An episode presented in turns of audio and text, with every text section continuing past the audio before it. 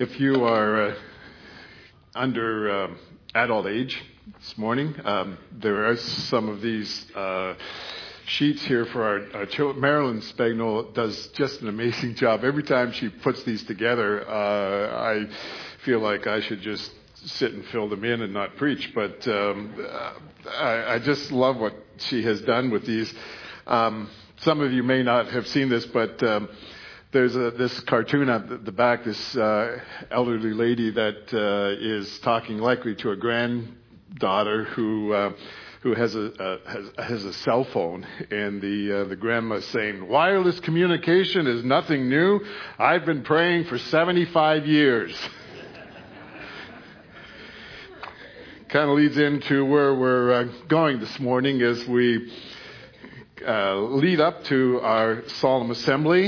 And as Michelle has already been saying, um, it's a time for us as a, as a church body to gather together and just talk to God and listen and um, hear what it is that He wants to, uh, to say to us and how He wants to direct us this morning we're going to look at uh, an aspect of prayer. It's kind of in keeping with the deeper life um, module that we had this past weekend and the, the ministry of the Holy Spirit uh, to us. I'm going to talk about a topic that we don't often talk about. At least I haven't heard a lot of talk about it in, in, in church in a formal way of, of how the Spirit intercedes and is involved in, with us in, in our praying. And so we want to kind of dive into that uh, here today and um, learn together. So if you have your Bibles with you or are they on your devices, uh, we're going to look at a couple of passages specifically from Romans chapter 8, uh, 26 and 27, but I'm going to uh, just kind of unpack a little bit before we get to those verses as uh, we learn together uh, what it is that uh, the Holy Spirit can, how He can help us, guide us in our, um, in our praying. Uh, Zacharias tells of attending a conference for itinerant evangelists where a renowned Korean speaker, uh, Billy Kim, told the story of, of an American soldier hiding in a bunker during the Korean War. When his commander ordered him to rescue some of his fallen mates on the front lines, the soldier nodded his head, took a covert glance at his watch, stalled till his commanding officer was out of sight, and then simply sat there, made no move at all. Several minutes went by, and a colleague reminded him of his rescue assignment. Again, he looked at his watch and delayed. Finally, he leaped out of the bunker and fearlessly began carrying his companions to safety. At the end of the day, a friend asked him to explain the, his actions, and the soldier said, I, w- I was afraid because I knew I was not ready to die. I waited until my fear would be overcome, remembering that at a certain time every hour my mother had said that she would pray for me. Then I knew that no matter what awaited me, I could face it. Many of us have found courage, hope, and direction, I'm sure, in our lives because of the prayers of our mothers. The truth is that if it were not for the prayers of loving and faithful mothers, our lives very well may have turned out a lot differently. Not only do mothers pray for us, but it is also likely true for many of us that we learn to pray with the help of our mothers. So one has to wonder by the prayers of these children just what was going through their minds while their mothers were teaching them. Jane prays, Dear God, Instead of letting people die and having to make new ones, why don't you just keep the ones you got now? Neil, dear God, I went to this wedding and they kissed right in church. Is that okay? Joyce writes, Dear God, thank you for the baby brother, but what I prayed for was a puppy.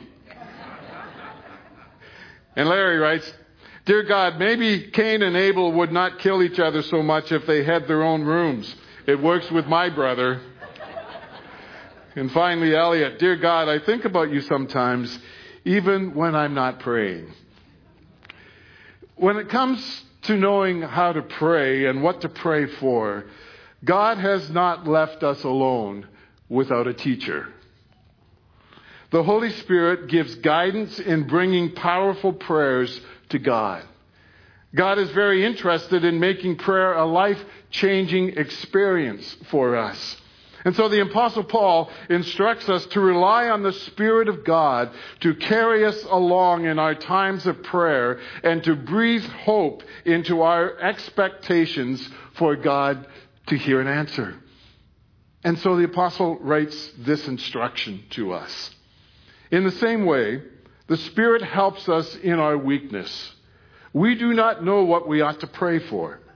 But the Spirit Himself intercedes for us with groans that words cannot express. And He who searches our hearts knows the mind of the Spirit, because the Spirit intercedes for the saints in accordance with God's will. Paul presents the truth that the Holy Spirit leads and guides and empowers prayers that make a difference. We are guided into powerful praying by learning to rely on the Spirit for His intervention in our lives. It is therefore crucial to understand the work of the Holy Spirit as an intercessor on our behalf. Now, great care must always be taken when looking at a portion of Scripture not to take what is said out of the context in which it is written. So let me give a little more context to the scripture verses that I want to look at with you further here today. This will help you see how the apostle led up to his conclusions and why he introduced the, the, scripture that I want us to focus on in verses 26 and 27 of Romans 8 with the words, in the same way. Now, Paul has been writing here just before these verses that we are looking at about suffering for his faith and how this is a regular occurrence for everyone who decides to follow Jesus. It is all a part of the learning process to endure hard times in the same way that Jesus did.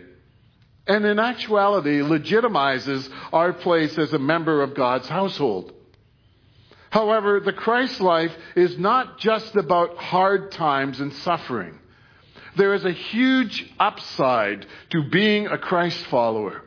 And so the Apostle Paul writes in verses 18 and 19 of Romans chapter 8, yet what we suffer now is nothing compared to the glory he will reveal to us later. For all creation is waiting eagerly for that future day when God will reveal who his children really are. And so the full extent of the benefits we enjoy now as children of God will become a reality when we come into the eternal presence of God in heaven. However, for any who have committed themselves to living out the values and priorities of Jesus, even now, good times can replace the bad and hope can overcome despair.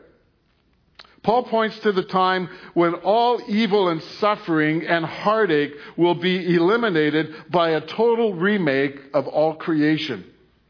And so again he writes, against its will, all creation was subjected to God's curse. But, when, but with eager hope, the creation looks forward to the day when it will join God's children in glorious freedom from death and decay. Now, Paul states, all creation is in bondage to death and decay. Something totally unnatural has brought about this condition, which can only be reversed by the supernatural. And so, before global warming and greenhouse gases and the carbon tax, the Apostle Paul raised the issue of environmental pollution. He spoke to the nature, the matter of the whole world crying out for release and renewal.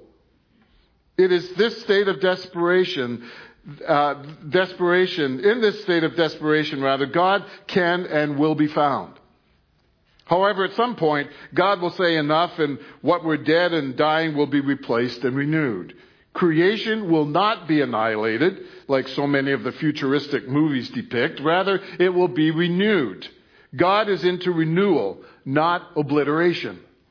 And so Paul likens the earth in its quest for renewal to a pregnant mother ready to give birth.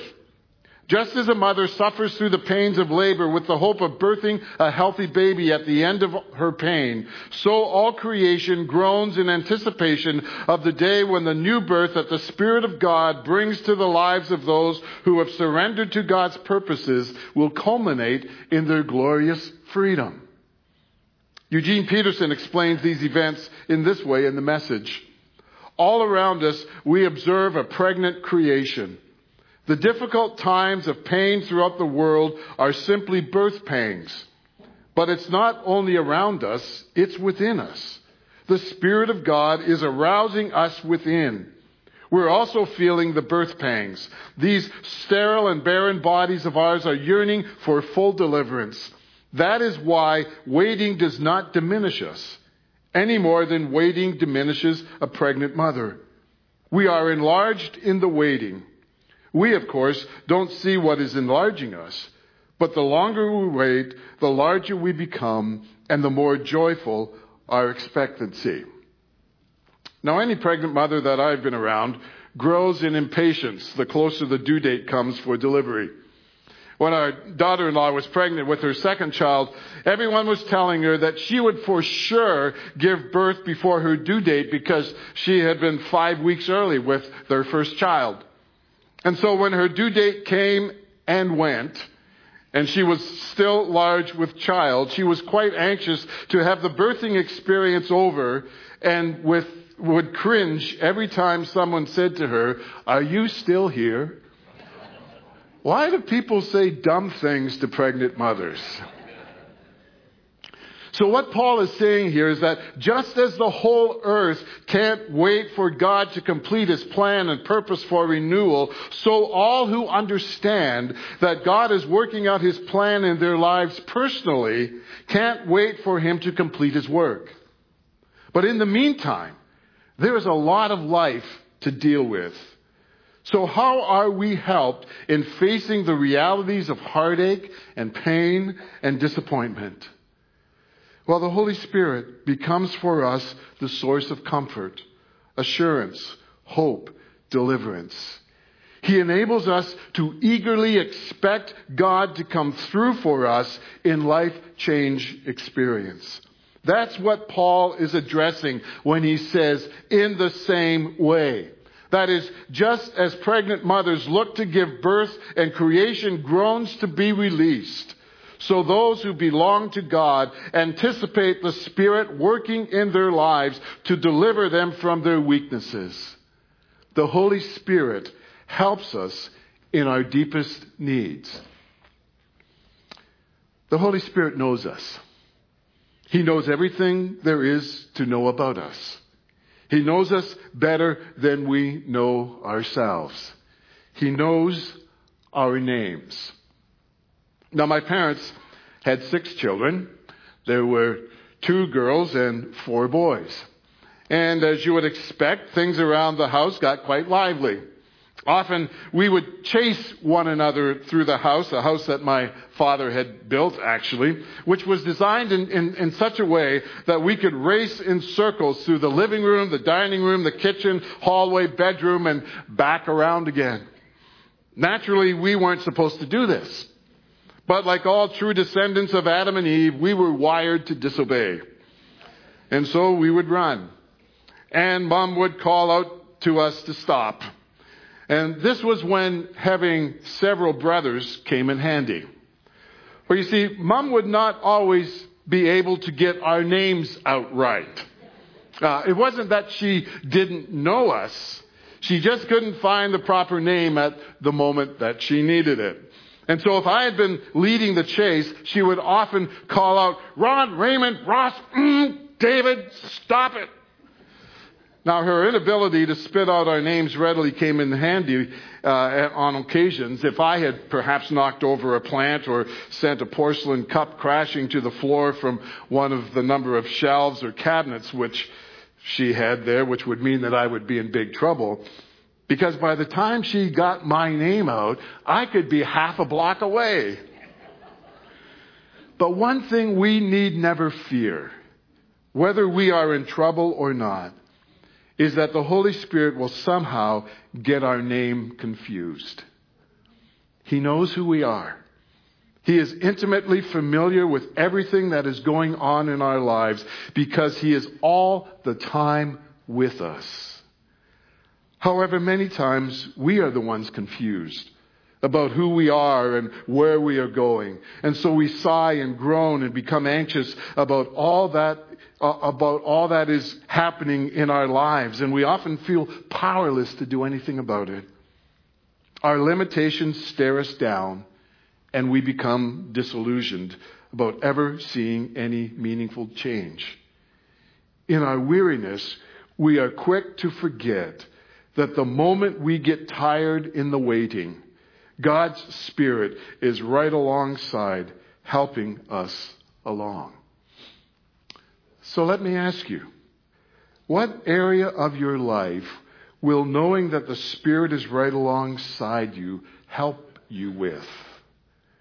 How does embracing the presence of the Spirit lessen the weariness of waiting for you? When are you most likely to dictate to God the manner in which you want Him to act? What does this reveal about how you view God? Paul has hit on a profound truth here that needs to tightly grip us. He is informing us that God is personally active in our lives through His Spirit that God has especially sent His Spirit to be our helper.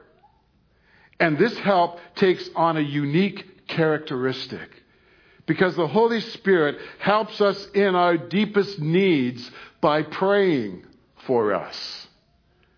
Often in the midst of our struggles, we conclude that we must do more, that we must try harder, that we must pray more intently, that we must look on the brighter side.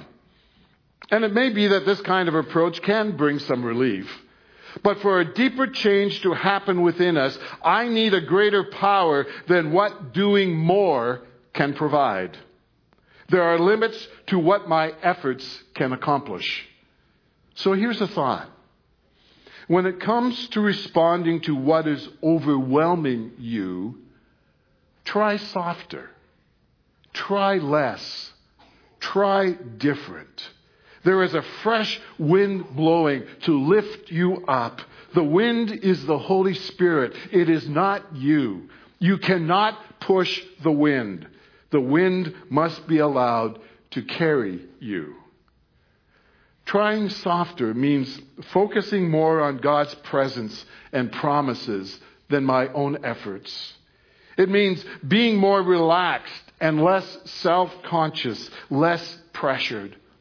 When I try softer, I am less defensive, more open to direction. I learn better. I stay patient. I rely on the graciousness of God. I replace my anxiety with trust. Trying softer means taking the Spirit up on His divine service. The apostle identifies the work of the Spirit for our good with this statement.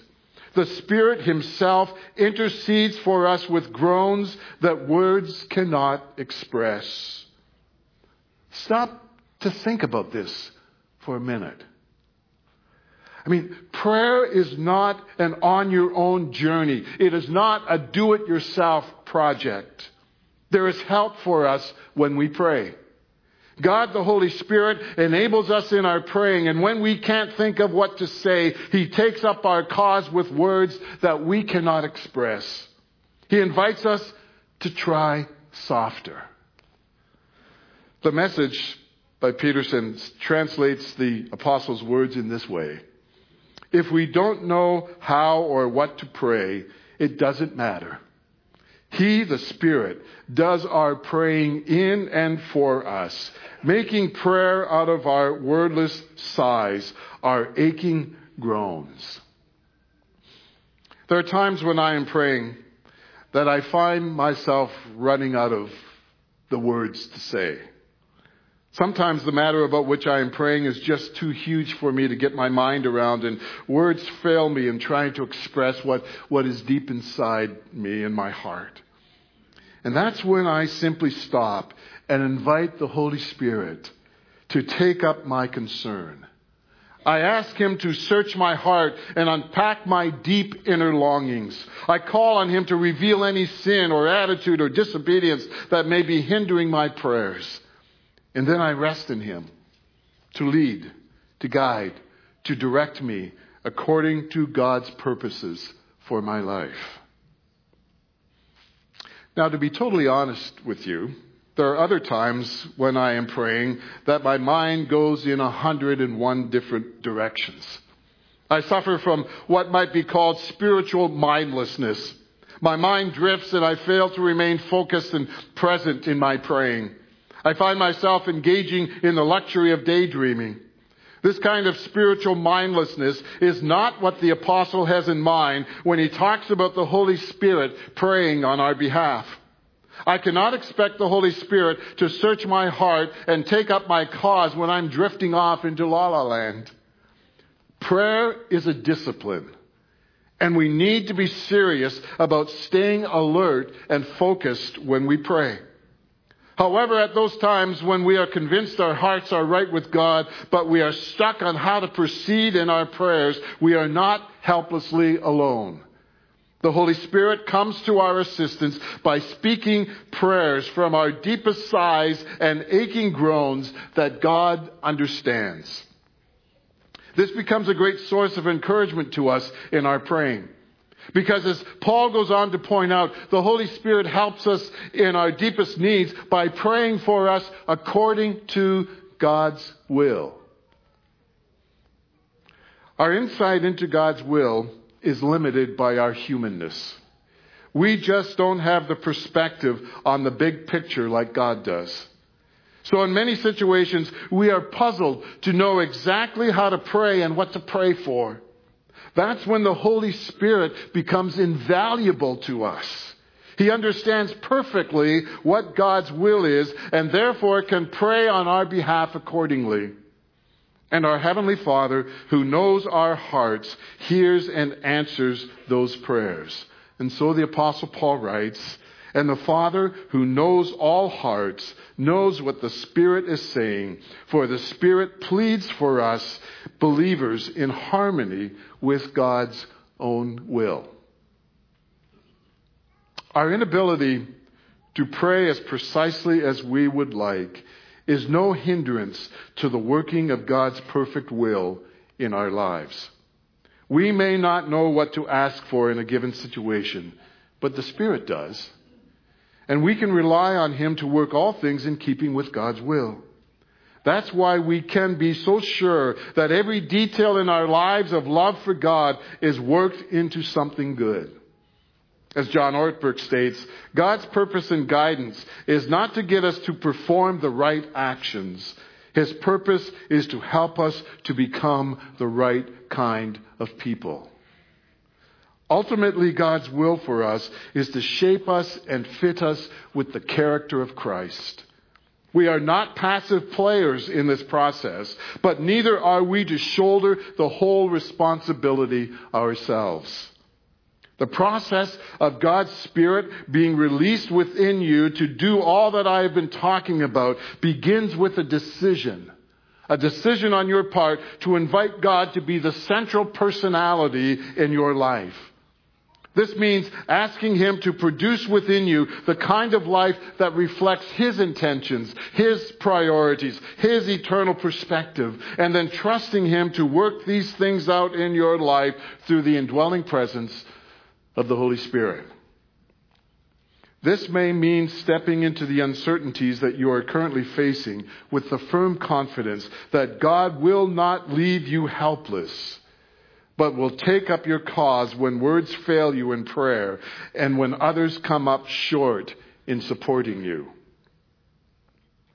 Frank Laubach was a missionary to the Philippines. He has written a number of compositions on prayer that were published in a book entitled Letters by a Modern Mystic. He urged Christians to live lives of unceasing focus on God. He played what he called the game with minutes, in which he consciously attempted to turn his mind back to the Spirit of God every minute. In writing about how this effort to take his mind off of himself and let it linger on the presence of the Spirit of God within him, he stated this It was as though some deep artesian well had been struck in my soul.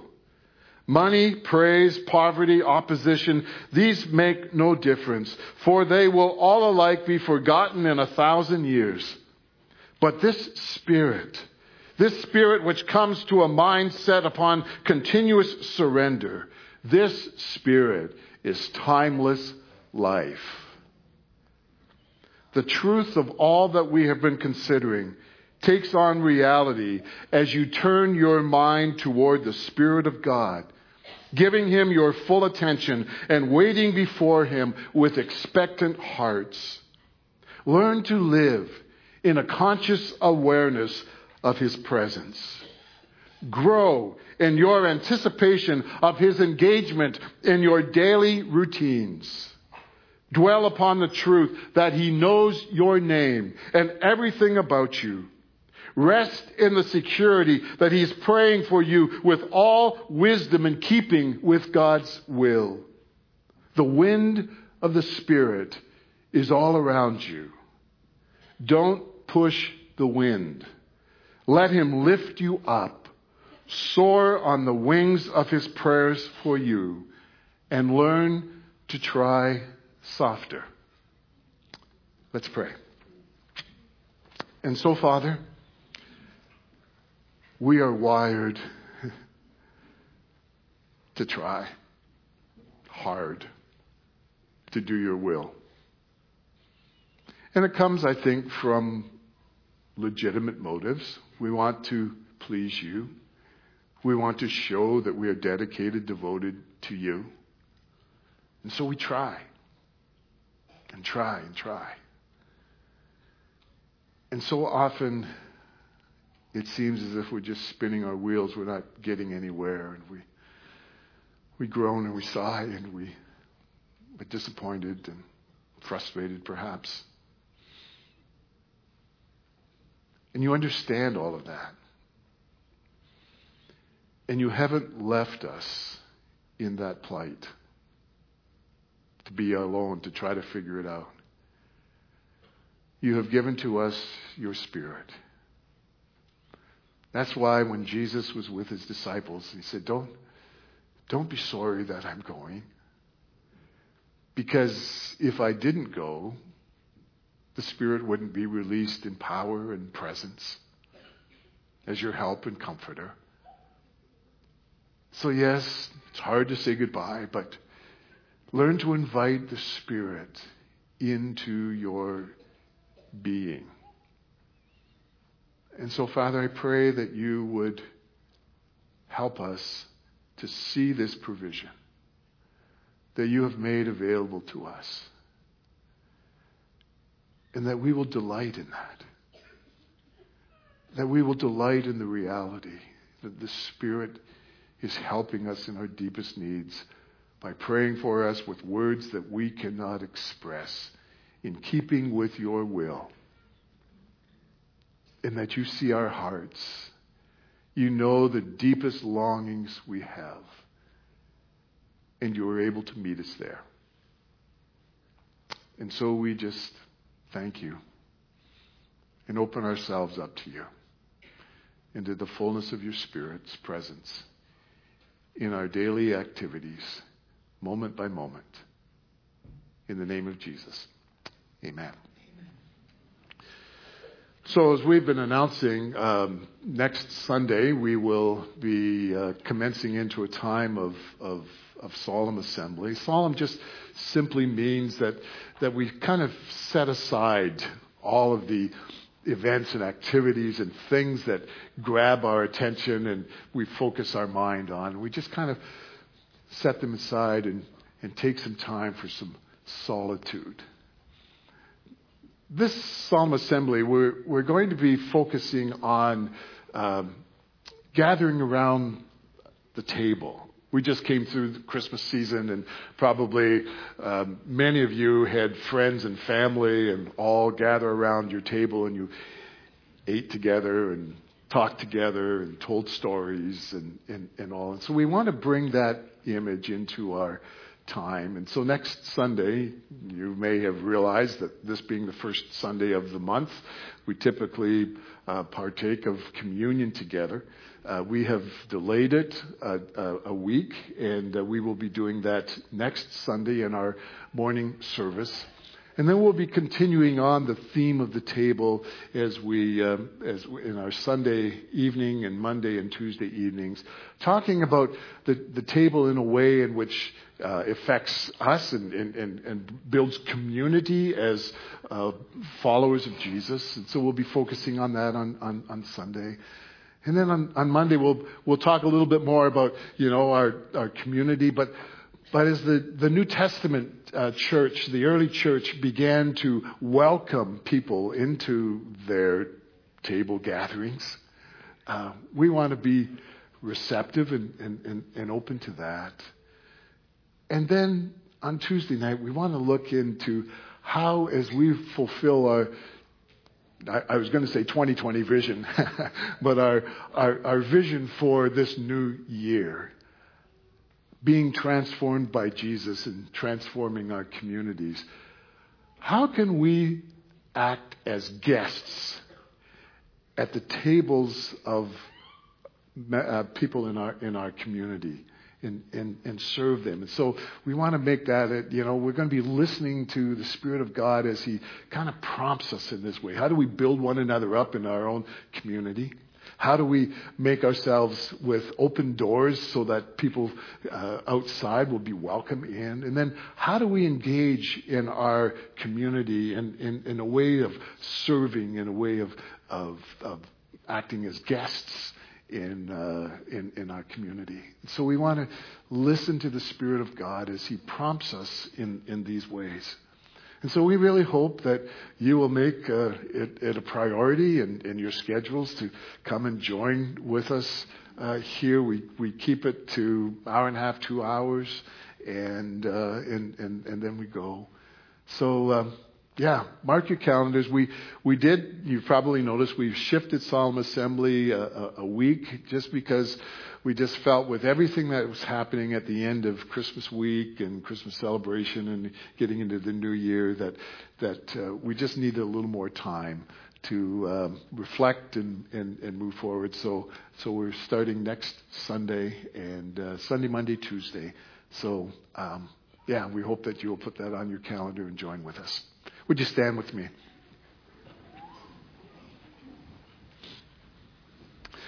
And now may this Spirit, this Spirit of God, whom Jesus said has been sent to us to be our helper, our comforter, to guide us and lead us into truth.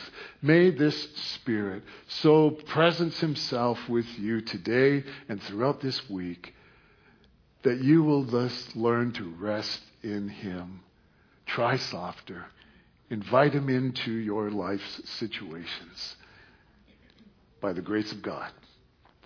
Amen. Thank you. You're dismissed.